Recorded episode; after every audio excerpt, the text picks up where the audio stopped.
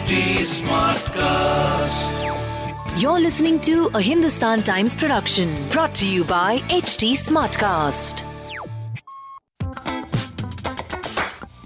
Good morning.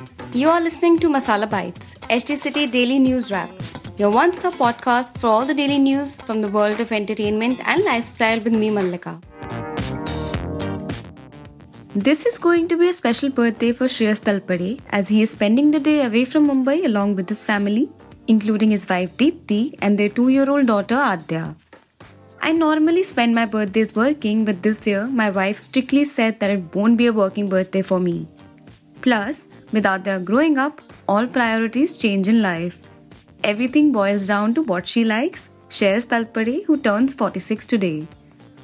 Sharing his plan for this year, the actor says he will be traveling. The kiddo loves traveling, and so yes, we will go out of Mumbai for a few days.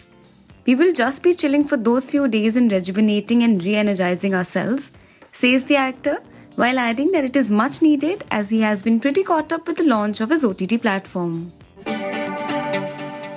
Sitting in a dark hall with strangers, watching your favorite stars on a big screen was replaced by viewing content mainly from the comfort of home last year owing to the pandemic. But with things crawling back to normal, will the convenience of OTT platforms be replaced by the community experience of theatres? Will OTT win the war or is there a middle ground?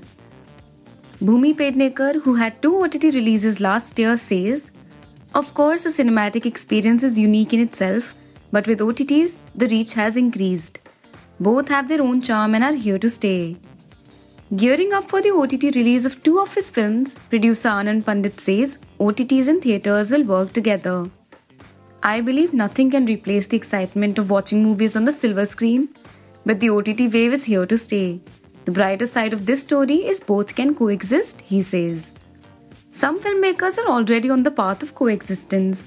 Filmmaker Akarsh Khurana who recently helmed a web series Mismatched and is directing Taapsee Pannu starrer Rashmi Rocket, says, The crisis we went through last year opened up new avenues for the industry.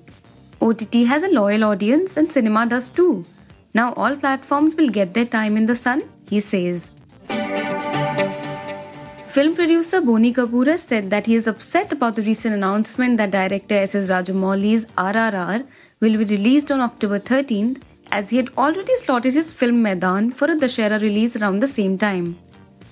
Boney, in an interview to Bollywood Hungama, called Rajamouli's move unethical. In a separate interview to the Times of India, the producer said that he will not budge from his originally announced October 15 release date. He said, Rajamouli has made a big name for himself after the two Bahubali films he directed. In that context, I wonder why a Rajamouli film after Bahubali and Bahubali 2 needs a holiday weekend. He said that his Maidaan director Amit Sharma was miffed about the situation.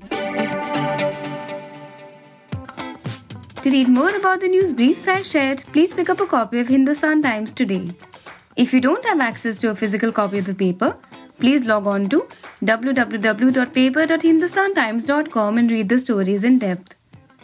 Do like and follow us on HT Smartcast. We are present on Facebook, Instagram, and Twitter. To collaborate, write to us on podcast at hindustantimes.com and to listen to more podcasts, log on to htsmartcast.com. Thank you. This was a Hindustan Times production brought to you by HT Smartcast. HT Smartcast.